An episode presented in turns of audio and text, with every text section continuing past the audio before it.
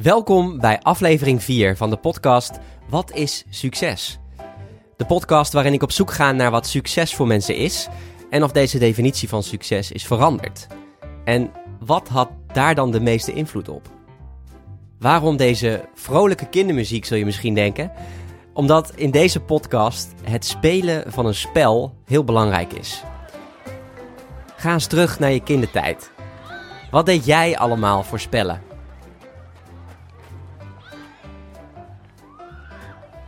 Ik knikkerde, ik verzamelde voetbalplaatjes waarmee ik handje klap deed. Ik nam mijn stem op op bandjes. En op vakantie groef ik samen met mijn vader en broertje geulen voor als de zee kwam. Die geulen kwamen weer uit bij grote zandkastelen. En als de vloed kwam, vulden die geulen zich met water en werden onze grote kastelen langzaam verzwolgen door de zee. Ik kan nog wel heel lang doorgaan over al die spellen die ik vroeger en nu nog steeds speel. En volgens Thijs Launsbach heeft dit ook te maken met succes. erover nadenken, omdat ik uh, een van mijn, uh, van mijn helden, dat is de psycholoog Jordan Peterson, die hoorde ik daarover uh, praten en dat vond ik wel heel passend. Die had het over, kijk, bijvoorbeeld hè, mijn werk, ik doe dus boeken schrijven en verkopen en lezingen geven en dergelijke. Dat zou je kunnen zien als een soort spel. Uh, een spel waar sommige mensen heel goed in zijn, uh, andere mensen wat minder goed in zijn. En waarbij je uh, de allerbeste hebt, dat zou dan de meest succesvolle zijn. En waarbij je ook niet zo succesvol kunt zijn als het allemaal niet zo lukt. Um, en dan zou je definitie van succes zou dus kunnen zijn hoe goed je bent in een bepaald spel. Maar er is eigenlijk nog iets anders dat erbij komt kijken. Volgens mij is de definitie van echt succes is hoe goed je bent, niet alleen in een bepaald spel, maar ook om een nieuw spel aan te leren. Of hoe goed je bent in überhaupt het spelen van spellen, van dit soort spellen. Uh, dus ik zou zeggen, als je daar goed in bent, dat is echt succes. Dus niet alleen dat je op het, jouw specifieke gebied super succesvol bent, maar dat je ook een goede vader bent. Of iemand die het leven onder de knie heeft. Uh, of een beetje rust in zijn leven kan bouwen. Hè? Allemaal dat soort dingen zijn ook allemaal spellen waar je ook allemaal succes in kunt hebben. En ik denk, de, de, de optelsom van al die verschillende spellen, dat is het succes dat je in je leven hebt, denk ik. Thijs Launsbach is psycholoog. Hij is auteur van het boek Fucking Druk en werken met millennials. En tevens is hij professioneel doe even rustig zegger. Ook als jij in een baan zit die je fantastisch vindt of uh, het allerbelangrijkste in je leven aan het doen bent, dan nog is het de moeite waard om af en toe even je voet van het gaspedaal af te halen. Omdat je um, eigenlijk alleen het beste uit jezelf kunt halen, om het zo maar even te noemen. Of kunt presteren op het moment dat je dat compenseert met ook voldoende rust en voldoende headspace, zeg maar. Toen Thijs kwam met het spelen van spellen en zo goed mogelijk andere spellen kunnen spelen, vond ik het interessant. Maar ik had ook meteen vragen. Want welk spel kies je dan? En is dat dan bijvoorbeeld niet een spel dat schadelijk is voor de wereld en anderen om je heen? Ik hoop bijvoorbeeld dat iedereen kiest voor de spelen die hij of zij echt leuk vindt, waar je plezier uit haalt. Want anders is het geen spelen meer en die ook iets toevoegen aan de wereld. Maar goed, dat is dan ook weer meteen de idealist in mij. Ik legde dit natuurlijk ook voor aan Thijs. De definitie van succes, daar zit volgens mij ook bij dat je een beetje ethisch handelt. En dat je de juiste beslissingen neemt. En dat je de behoeften van anderen meeweegt. En dat ja. je je uh, beslissingen aftoetst aan wat het beste is voor de wereld. Succes in het leven gaat ook over een goed mens zijn. Thijs en ik hadden het ook over de verschillende generaties die op dit moment met elkaar samenleven. Jouw generatie staat voor een bepaalde tijd en die tijd heeft weer invloed gehad op jouw definitie van succes. En er is nogal wat veranderd de afgelopen 100 jaar. En al die verschillende definities en denkwijzen leven nu elke dag met elkaar samen. Ik denk dat het goed is om dit te onthouden en te respecteren. En het is iets waar ik dieper op in wil gaan in mijn boek. Waar misschien de generatie X, dus van mijn vader, of de, of de boomers, de generatie van mijn moeder, want die is iets ouder, Um, vooral zijn opgevoed ook nog met het idee van, nou ja, werken is gewoon, je moet gewoon hard werken. En dat is gewoon soms heel vervelend.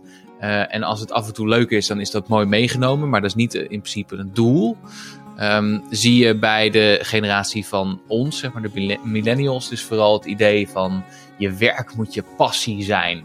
En je moet betekenis halen uit je werk. Ehm, en uh, dat, je werk zou eigenlijk, uh, is hetgene waarmee je je stempel op de wereld drukt.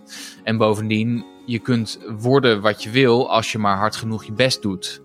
Nou ja, als je dat gelooft, dan geloof je dus ook het tegenovergestelde. Dat als het dan niet lukt zoals jij het wil, dat je niet hard genoeg je best hebt gedaan. Of dat het eigenlijk je stomme eigen schuld is, zeg maar. Mm -hmm. Maar dat is, dat is denk ik de, de individualistische manier waarop deze generatie is opgegroeid. Dus het idee dat je echt zelf iets van je leven moet maken, maar ook dat je pas meetelt als mens als je bijzondere dingen doet. Als je hele um, grandioze prestaties neerzet. Of als je in ieder geval niet onderdoet voor, de, voor je peers. Het gaat gewoon heel erg over de, de tijd waarin zo'n generatie is opgegroeid. En uh, bij ons mhm. was dat uh, toch echt wel een tijd van welvaart. Um, hè, de, de, de, jaren van paars, uh, politiek gezien. Um, um, the sky is the limit.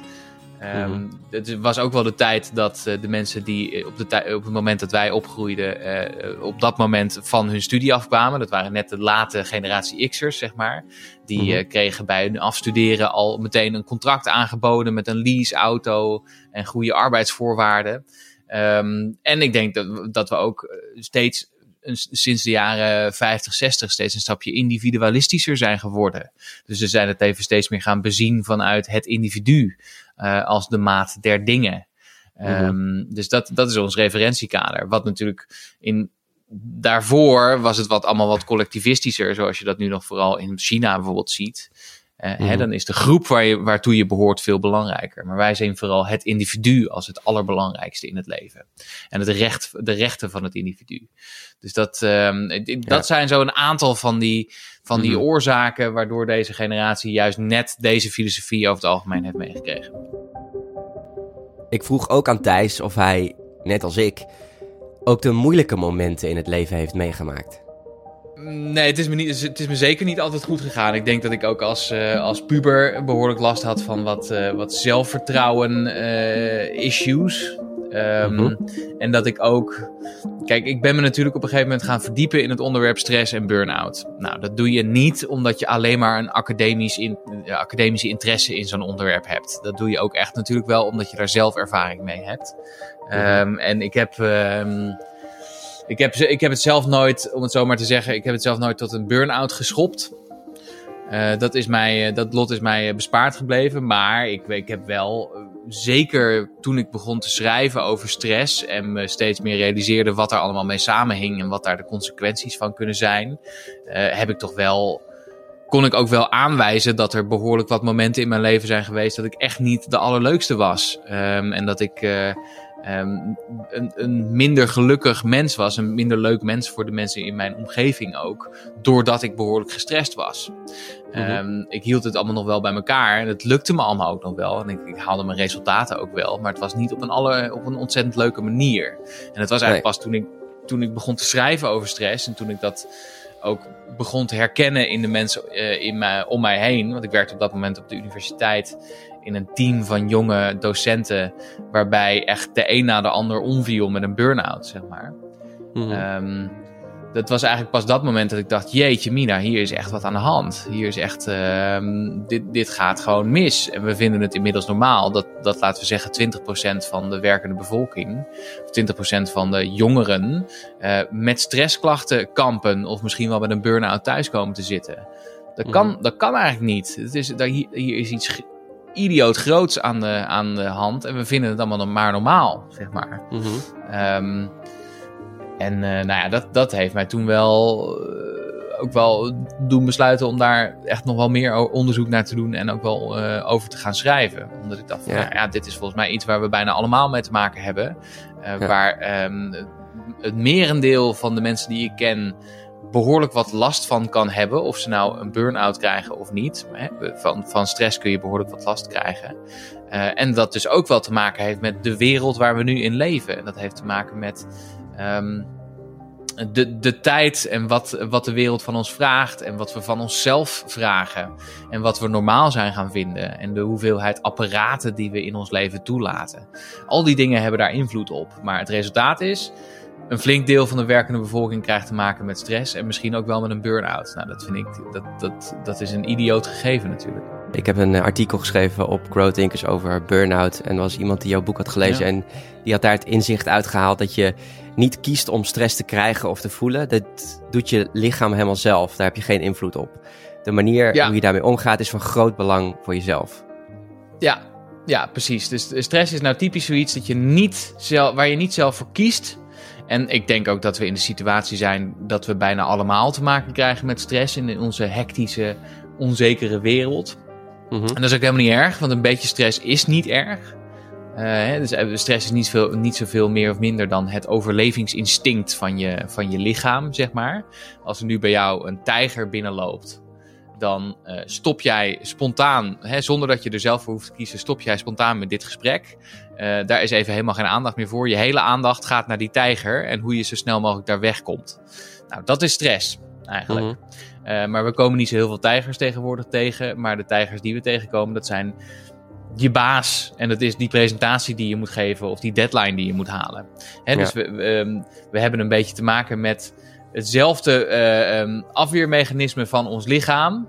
Uh, alleen in hele andere situaties waarin je juist eens even rustig moet blijven nadenken. Dat is best lastig. Maar een beetje stress is zeker niet erg en heb je ook wel nodig om um, nou, om jezelf te ontwikkelen en om je eh, vaardigheid uh, van stressmanagement onder de knie te krijgen, zou ik zeggen. Dus een beetje stress is mhm. niet erg, maar chronische stress, dus stress die eigenlijk niet meer weggaat, dat is wel uh, heel slecht voor je. Hier moest ik meteen denken aan het boek The Upside of Stress van Kelly McGonigal. Ik heb het zelf nog niet gelezen, maar het schijnt een interessante en evenwichtige kijk op stress te bieden. Stress ontstaat wanneer iets waar je om geeft op het spel staat. Het is geen teken om weg te lopen, het is een teken om naar voren te komen, schrijft Kelly McGonigal in haar boek. Als ik zeg succesvol, aan wie denk jij dan? Oeh, ik denk aan schrijvers die ik bewonder. Kijk, de eerste associatie die ik had was Haruki Murakami. Een van mijn, hm. mijn uh, lievelingsschrijvers. Die gewoon ontzettend goed is in wat hij doet. En dat gewoon ook al 30 jaar doet. Uh, maar ondertussen ook een, een fervent marathonrenner is. Dus ook wel een beetje die, die, meer, hè, die meerdere um, gebieden bespeelt. Zeg maar. Ja. Um, en uh, nou ja, iemand als Jordan Peterson ook, waar ik het eerder over had. Hè, dat is uh, iemand die um, wat betreft zijn politieke statements wel wat controversieel is. Maar wel hele interessante dingen zegt over de menselijke psyche. Uh, en over waar psychologie over gaat. En dat op, een, op de een of andere manier zo weet aan te geven dat hij er heel veel mensen mee inspireert. Dat hij hm. um, duizenden mensen uh, in elke stad waar hij komt laat komen naar een lezing die gaat over best wel hardcore uh, filosofie en psychologie. Uh, dus dat vind ik super interessant. Ja. ja. iemand als T Tim Ferriss bijvoorbeeld, hè, de schrijver van de 4-Hour Workweek. Um, ja. En die, die, die, toch ook wel voor mij in ieder geval als, als iemand die ook wel bezig is met podcast, um, toch wel een groot voorbeeld is, ook als podcaster. Mm -hmm. Nou ja, ja de, lijst, de lijst is eindeloos. Ja, en wat zien we dan gelijkenissen in deze drie mannen? Het zijn wel ook drie mannen. Ja, ja, het hoeft niet per se alleen maar mannen te zijn hoor. Want ik denk bijvoorbeeld ook iemand als Esther Perel is, uh, is ook hè, de, de relatietherapeut, is ook een grote heldin van mij. Ja. Um, ja, iemand als Kate Tempest, een, uh, een dichter uit Engeland, is ook een grote heldin van mij.